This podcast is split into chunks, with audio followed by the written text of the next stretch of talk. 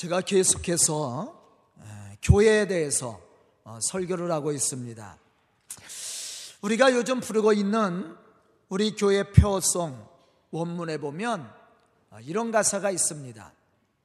주의 교회를 향한 우리 마음, 희생과 포기와 가난과 고난, 하물며 죽음조차 우리를 막을 수 없네. 우리 교회는 이 땅의 희망. 여기 가사 없어요. 이 가사는 우리 표에 맞게 예, 고친 거죠. 근데 원문에 보면 그런 가사가 있습니다. 여기서 하나님이 교회를 세우신 이유와 목적을 우리는 발견할 수가 있습니다. 그것은 세상에 위로와 희망을 심어주기 위해 하나님이 교회를 세우셨다라는 거예요. 우리는 교회에 나와서 무엇을 받아야 돼요? 말씀을 통해 위로를 받아야 되고 또한 희망을 얻어야 되고 용기를 얻어야 돼. 이게 교회가 해야 될 사명이에요. 저는 오늘 이 자리나 우리 성도들에게 묻겠습니다. 왜 이 좋은 날 여러분들 교회 나와 앉아 있습니까? 제가 묻고 있는 거예요. 우리 성도들에게. 그럼 대답을 하셔야지. 왜 나왔는지. 왜 여러분들은 이 자리에 나와 있어요? 들리긴 했는데 혼자 혼자 소리로 우리 김일도 권사님 아마도 세상과 육신의 일로 인해서 상하고 지친 마음에 위로를 받고 희망을 받기 위해 희망을 얻기 위해서 나왔을 거라고 생각합니다. 뿐만 아니라 하나님이 축복하실 은혜를 사모하며 기대하는 마음으로 우리 성도들이 이 예배에 참석했을 거라고 저는 생각을 해요.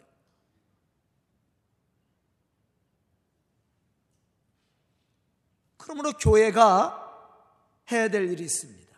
그것은 교회는 세상에 무엇을 심어줘야 돼요? 희망을 심어줘야 돼요. 또 세상에 희망이 돼야 됩니다. 가난하고 상하고 지친 영혼들이 나와 위로를 받고 더 나가서는 제사함과 구원의 은총을 받는 장소 이 교회. 누가복음 4장 18절로부터 19절에 보면 예수님이 이 땅에 오신 목적에 대해서 이렇게 말씀을 했습니다. 제가 예배의 부름 처음 봉독했던 말씀이 오늘 바로 이 말씀이에요. 주의 성령이 내게 임하셨으니 이는 가난한 자에게 복음을 전하게 하시려고 내가 기름 부으시고 나를 보내사 포로된 자에게 자유를 눈먼 자에게 다시 보게 함을 전파하며 눌린 자를 자유롭게 하고 주의 은혜를 전파하게 하려 하십니다. 이와 같이 교회는 세상에 위로와 희망을 줄 수 있는 그러한 교회가 되어야 되는 거예요. 그렇다면 어떤 교회가 세상에 위로와 희망을 주는 교회가 될 수 있을까? 우리는 오늘 말씀을 통해 생각해 봐야 됩니다. 첫째는 하나님의 살아계심을 경험하는 교회가 되어야 된다. 하나님의 살아계심을 경험하지 못하면 우리는 위로도 받을 수 없고 용기도 얻을 수 없고 희망도 얻을 수가 없습니다. 교회는 하나님의 살아계심과 역사하심과 축복하시는 은혜가 체험되어지는 곳이에요. 본문 15절에 보면 이렇게 말씀하고 있습니다. 만일 내가 지체하면 너로 하여금 하나님의 집에서 어떻게 행하여야 할지를 알게 하려 함이니 이 집은 살아계신 하나님의 교회요 진리의 기둥과 터니라. 이 말씀을 보면 바울은 교회를 하나님의 집이라고 표현했습니다. 그리고 또다시 말하기를 하나님의 집은 살아계신 하나님의 교회라고 얘기했어요. 여기서 교회는 하나님의 집이며 또 하나님이 살아 계신 곳이랍니다. 이 말은 하나님이 모든 것을 알고 모든 것을 보고 계시다는 말이에요.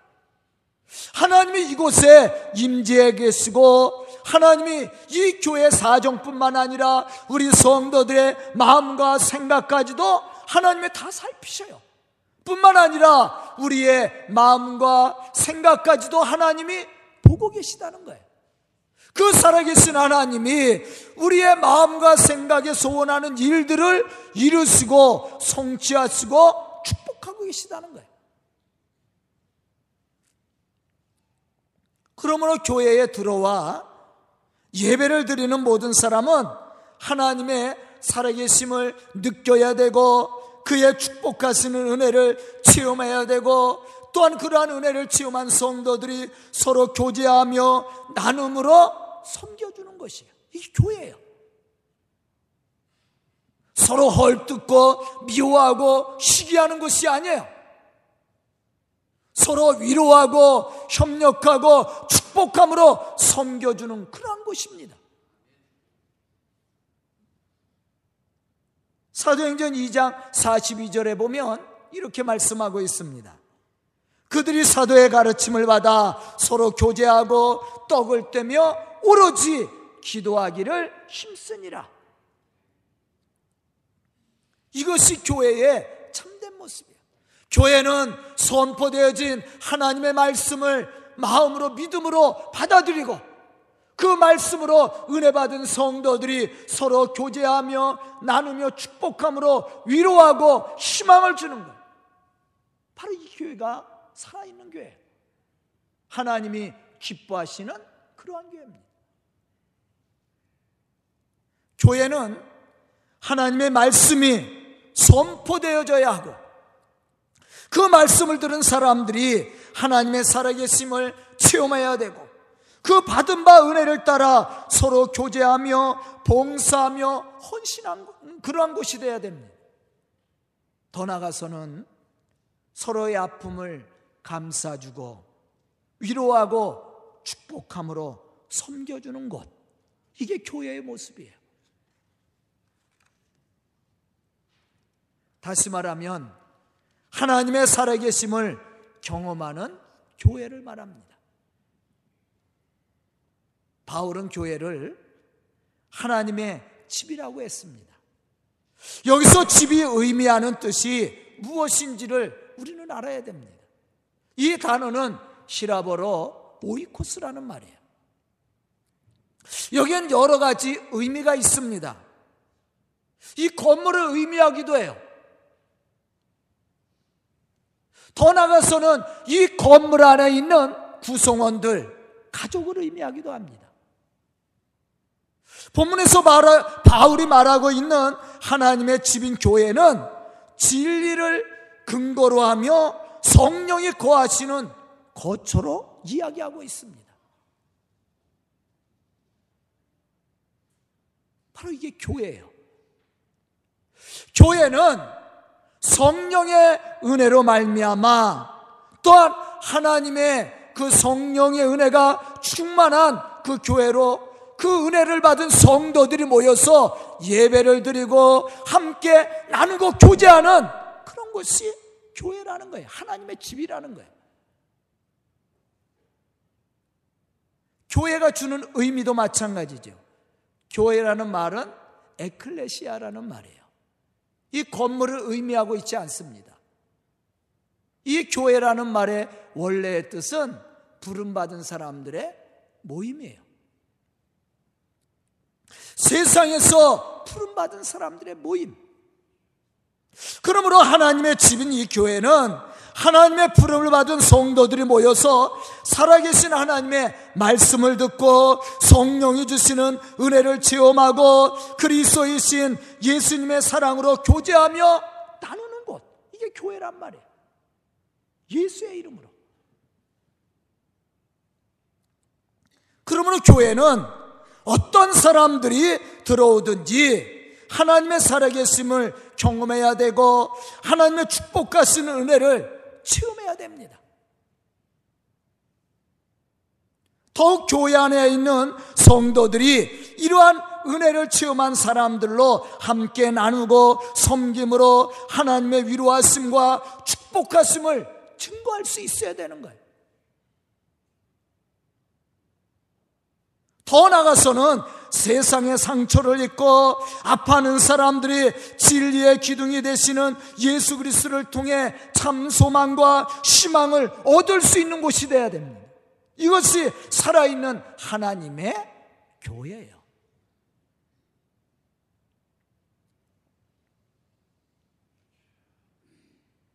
우리가 표 주제로 부르는 이 찬양의 가사 속에서도 이러한 사실을 우리가 발견할 수가 있습니다. 교회는 이 땅의 희망이라고 그랬어요. 그러면서 우리 엄에 이런 가사가 있습니다. 성령 안에 예배하리라. 자유의 마음으로, 사랑으로 사역하리라. 교회는 생명이니. 우리 이 부분은 어, 부르고 있지 않죠. 길어서 제가 그 가사를 뺐는데 제가 찬양을 잘하면 멋지게 이 가사를 이 후렴을 불러줄 텐데 네? 한번 불러볼까요? 성령 안에 예배하리라 자유의 마음으로 사랑으로 사역하리라. 교회는 생명이니 아멘. 이 말씀을 잘 들어야 돼요. 교회는 성령 안에서 예배를 드리는 곳이 되어야 됩니다. 성령의 은혜가 있고 성령이 주시는 축복이 있고 성령이 주시는 감동이 있어야 돼. 그 은혜를 받은 사람들이 모여서 예배를 드리는 것이에요. 그래서 예배 속에서 살아계신 하나님을 체험하고 우리 속에 역사하시는 하나님의 축복을 우리가 체험해야 됩니다. 자유의 마음으로 무엇에 대한 자유예요? 죄에서 자유해. 우리를 죄악 가운데서 구속하여 주신 예수 그리스도 그의 구속의 은혜를 체험한 성도들이 그 기쁨의 마음을 가지고 그 감동을 가지고 예배를 드려야 돼요. 그럼 우리가 어떻게 사역해야 됩니까? 사랑의 사랑. 누구의 사랑입니까? 예수의 사랑이야. 나를 위해서 십자가에 죽으시기까지 우리를 사랑하신 예수의 사랑을 가지고 우리가 사역하는 것이에요. 이게 교회입니다. 그래서 교회는 생명이에요. 예수의 생명이 있는 것. 이러한 은혜와 이러한 감동을 가지고 모여서 예배드리는 이 교회가 바로 하나님이 역사하는 교회. 이러한 교회가 되면요. 시기, 질투, 미움, 다툼, 불평, 원망 다 사라집니다. 그런데 예수가 생명이 되지 않고 우리 육신이 살아있으니까 시기하고 미워하고 질투하고 불평하고 원망하게 되는 거예요. 교회는 생명입니다.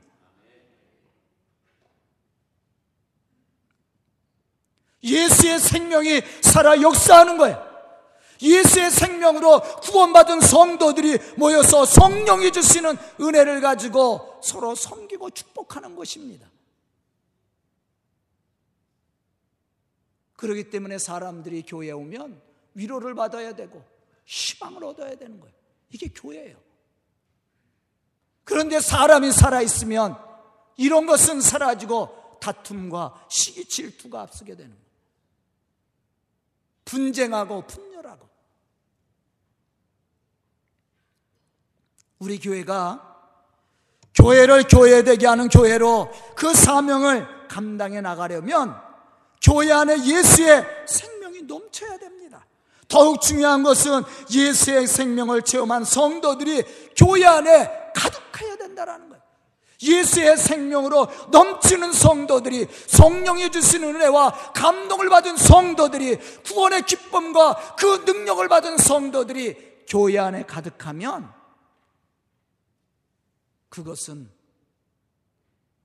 하나님의 역사와 축복 있는 교회로 하나님의 놀라운 역사를 이루게 되어 있어요. 그 교회는 사람들에게 위로를 주고 생명을 주는 교회입니다. 저는 오늘 말씀을 듣는 우리 성도들이 이러한 믿음의 사람이 되어서 우리 교회를 하나님의 교회로 성장시켜 갈 수 있기를 주의 이름으로 축원합니다. 두 번째는 하나님의 말씀의 가치가 세워지는 교회입니다. 본문 15절에 보면 이렇게 말씀하고 있습니다. 만일 내가 지체하면 너로 하여금 하나님의 집에서 어떻게 행하여야 할지를 알게 하려 하나니 이 집은 살아계신 하나님의 교회요 진리의 기둥과 터니라 여기서 진리는 하나님의 말씀을 의미합니다 또한 말씀이 육신이 되어 세상에 오신 예수 그리스도를 의미하기도 해요. 그러므로 교회는 하나님의 말씀이 기둥이 되어 든든히 세워져 가야 되고 말씀의 능력이 나타나야 되고 살아있는 하나님의 말씀이 성취되어지는 그러한 곳이 되어야 됩니다.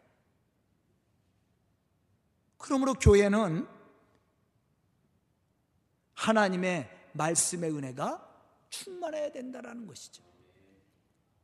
다시 말하면 예수 그리스도를 통해 세상을 구원하시려는 하나님의 구원을 이루어가는 교회로서 그 사명을 감당해야 된다는 거예요. 이러한 교회가 되려면 교회 안에 있는 구성원들, 즉 성도들이 말씀으로 충만해야 됩니다. 말씀이 살아 역사함으로 말씀의 능력이 나타나는 그러한 교회가 될 수 있어야 된다는 것이죠. 디모데전서 4장 11절로부터 16절에 보면 바울은 디모데에게 이렇게 권면하고 있습니다. 너는 이것들을 명하고 가르치라. 누구든지 내 연소함을 업신여기지 못하게 하고 오직 말과 행실과 사랑과 믿음과 정절에 있어서 믿는 자에게 본이 돼요. 내가 이럴 때까지 읽는 것과 권하는 것과 가르치는 일에 가르치는 것에 전념하라. 내 속에 있는 은사 곧 장로의 회에서 안수 받을 때에 예언을 통해서 받은 것을 가볍게 여기지 말라. 이 모든 일에 전심전력하여 너의 성숙함을 모든 사람들에게 나타나게 하라. 네가 내 자신과 가르침을 살펴 이 일을 계속하라. 이것을 행함으로 내 자신과 내게 듣는 자를 구원하리라. 여기서 우리는 교회 가치를 세우는 신앙의 모습 한 가지를 발견할 수가 있습니다. 그것은 우리가 하나님의 말씀을 바로 듣고 행함으로 말씀의 가치를 세우는 거예요. 말씀의 가치를 어떻게 높입니까? 우리가 말씀대로 살면 돼요. 바울이 디모데에게 부탁했던 말이 뭐예요? 네가 장로에서 안수받을 때에 예언을 통해서 받은 것을 가볍게 여기지 말라. 우리는 하나님의 말씀, 이 강단을 통해서 선포되어지는 하나님의 말씀, 우리가 읽는 성경 속에서 우리에게 가르치는 하나님의 말씀, 이걸 가볍게 여겨서는 안 돼요.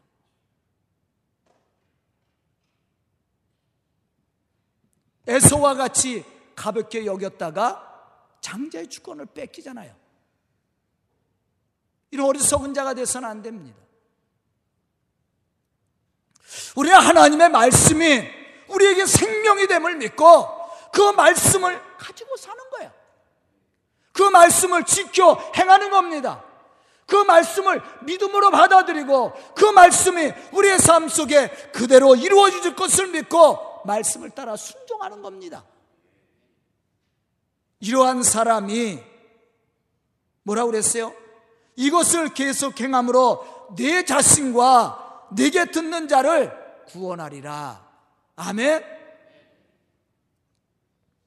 우리가 말씀을 행할 때 우리도 하나님이 주시는 은혜의 충만함을 얻을 뿐만 아니라 우리를 통해서 우리 주변에 있는 사람들까지 변화시킬 수 있는 이러한 능력의 역사들이 이루어지게 된다라는 거예요. 초대교회 사도들이 말씀을 믿고 말씀을 선포했을 때 그들을 통해서 들었던 사람들이 어떻게 회개하고 돌아왔다라는 거예요. 자신만 구원받은 것이 아니라 그를 통해서 하나님의 말씀을 들었던 사람들이 회개하고 돌아오는 역사가 일어나게 되었다라는 거예요.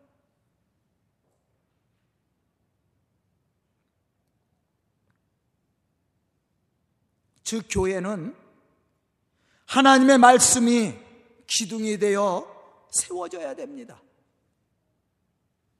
그렇게 되면 그렇게 되려면 선포되어진 하나님의 말씀으로 은혜를 체험한 성도들을 통해 지켜져야 되고 실천되어져야 되고 열매가 맺어져야 되는 거예요.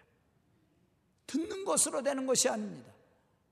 하나님 앞에 의인은 말씀을 듣는 자가 아니라 그 말씀을 행하는 자라고 그랬어요.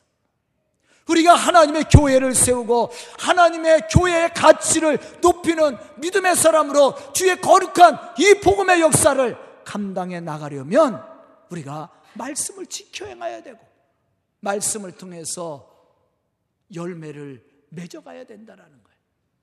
저는 오늘 말씀을 듣는 우리 성도들이 이러한 믿음의 사람들로 교회의 가치를 높이고 또 우리 소강교회를 부흥시켜가는 그러한 믿음의 성도들이 다 될 수 있기를 주의 이름으로 축원합니다. 세 번째는 예수 그리스도가 증거되어지는 교회입니다. 본문 16절에 보면 이렇게 말씀하고 있어요. 그도다 경건의 비밀이요 그렇지 않다 하는 이 없도다. 그는 육신으로 나타난 바 되고 영으로 의롭다 하심을 받으시고 천사들에게 보이시고 망국에서 전파되시고 세상에서 믿음 받으시고 영광 가운데 올리셨느니라. 이 말씀 속에서 말하고 있는 경건은 믿음을 얘기합니다. 그리고 비밀은 예수 그리스도예요. 그러니까 예수 그리스도를 믿는 사람들에게 예수 그리스도는 비밀이 아니라 드러난 하나님의 축복이죠. 그렇지 않다느니 없도다. 그렇게 얘기했어요. 교회는 예수 그리스도가 증거되어지는 곳이 돼야 돼요. 사람들이 교회에 들어오면 누구를 발견해야 돼요? 예수 그리스도를 발견해야 돼. 우리 성도들과 교제하면 성도들의 삶과 생활과 그들의 언어 속에서 누가 발견돼야 돼요? 예수가 발견돼야 돼.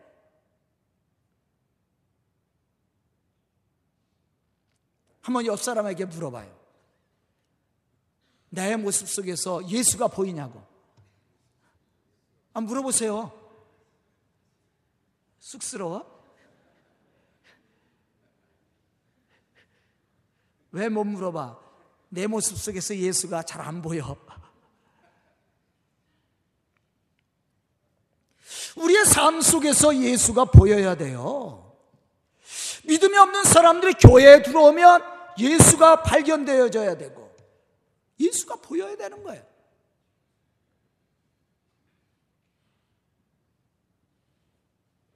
저는 사람들이 저를 보고, 아유, 목사님 아니냐고, 이렇게 얘기할 때 기분이 가장 좋거든요.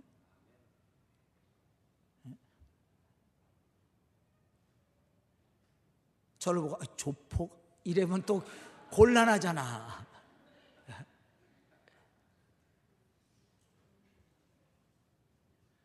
제가 그랬다고 그러죠. 이 가운을 맞출 때, 우리 성가대 가운을 맞출 때 예전에 얘기했잖아요. 이 가운을 맞추는 데가 강남 터미널에 많아요. 성구사가. 한 집에 들어갔더니 그 성구사 주인이 저보고 아, 집사님이세요? 우리 문 집사님이 문 권사님이 그때 같이 갔었는데 그래서 제가 아예 나갑시다. 해 나갔어요. 아 기분 나빠서. 그래서 다른 집을 갔더니 그 집에 아유 목사님이세요? 그래. 예. 어, 그때 우리 문집 문권사님이 집사님이었는데 여기서 그냥 하라고. 예, 거기서 성가대 가운을 맞췄어요. 그래 제 것도 제 것도 거기서 다 맞췄어요.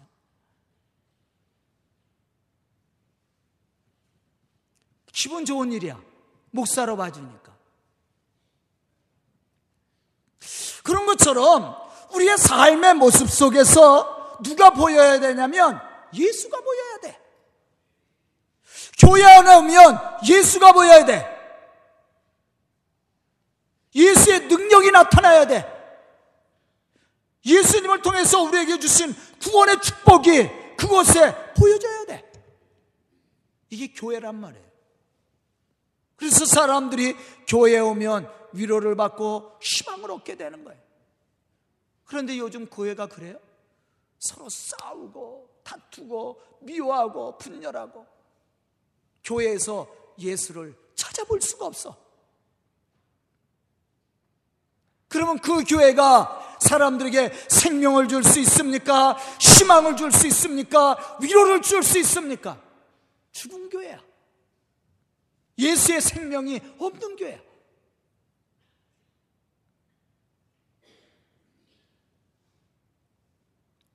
본문 말씀해 보면 그는 육신으로 나타난 바 되고 죄가 없으신 분으로 우리의 죄를 담당하셨을 뿐만 아니라 죽음의 권세를 이기시고 부활 승천하심으로 당신의 구속 사역을 완성하였음을 16절에서 이야기해 주고 있어요. 교회는 바로 이 예수가 그리스도이심을 믿을 뿐만 아니라 세상에 증거함으로 하나님의 구원을 이루어가는 교회가 되어야 됩니다. 그러므로 교회는 예수의 생명이 넘쳐야 되고 예배를 통해 선포되어지는 하나님의 말씀이 살아 움직여야 되고 살아 역사하심으로 듣는 사람들의 마음에 변화를 일으키고 감동을 줄 수 있어야 되는 거예요. 이게 살아있는 하나님의 교회입니다. 하나님이 기뻐하시는 교회예요. 바로 이러한 교회가 하나님의 부흥을 일으키는 교회입니다.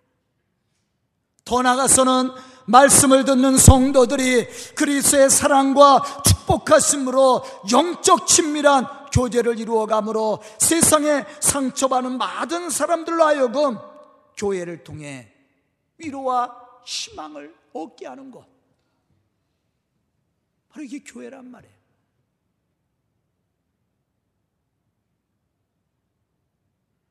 아까 우리가 그 복음성과 가사 속에서 성령으로 예배를 드려야 되고 예수 안에서 죄에서 자유를 얻어야 되고 자유의 마음을 가지고 예수님이 우리에게 베풀어 주신 사랑을 가지고 사역하는 교회 이게 생명 있는 교회예요. 바로 그것에서 사람들은 위로를 받고 희망을 얻게 됩니다. 교회는 세상에 생명을 줘야 되고 세상에 희망을 줄 수 있어야 됩니다. 그게 교회예요. 초대교회가 바로 그런 교회로 부흥했습니다. 날마다 구원받는 사람들이 더해갔다. 사람들이 하나님을 찬미했다. 바로 이게 교회의 모습입니다. 저는 오늘 말씀을 듣는 우리 성도들이 또 우리 교회가 바로 이러한 축복된 교회가 되어서 많은 사람들이 와서 위로와 희망을 얻을 뿐만 아니라 하나님의 구원의 역사를 이루고 성취해가는 복음적인 교회로 그 사명을 감당하고 부흥해 갈 수 있기를 주의 이름으로 축원합니다. 기도드리겠습니다. 은혜로우신 아버지 하나님, 감사합니다. 이 시간 말씀 듣게 하여 주시고 깨닫는 지혜를 얻게 하여 주시니 감사합니다. 우리 소강교회가 생명 있는 교회로 하나님의 거룩한 복음의 역사를 이루게 하여 주시옵소서 많은 사람들이 교회에 와서 위로를 받고 희망을 얻게 하여 주시고 예수 안에서 생명을 얻게 하여 주시옵소서 참으로 이 교회가 능력 있는 교회로 주님께서 우리에게 부탁하신 그 복음의 사명을 감당함으로 하나님의 구원의 역사를 이루어갈 수 있도록 축복하여 주시옵소서 예수님의 이름 받들어 축복하며 기도드리옵나이다. 아멘.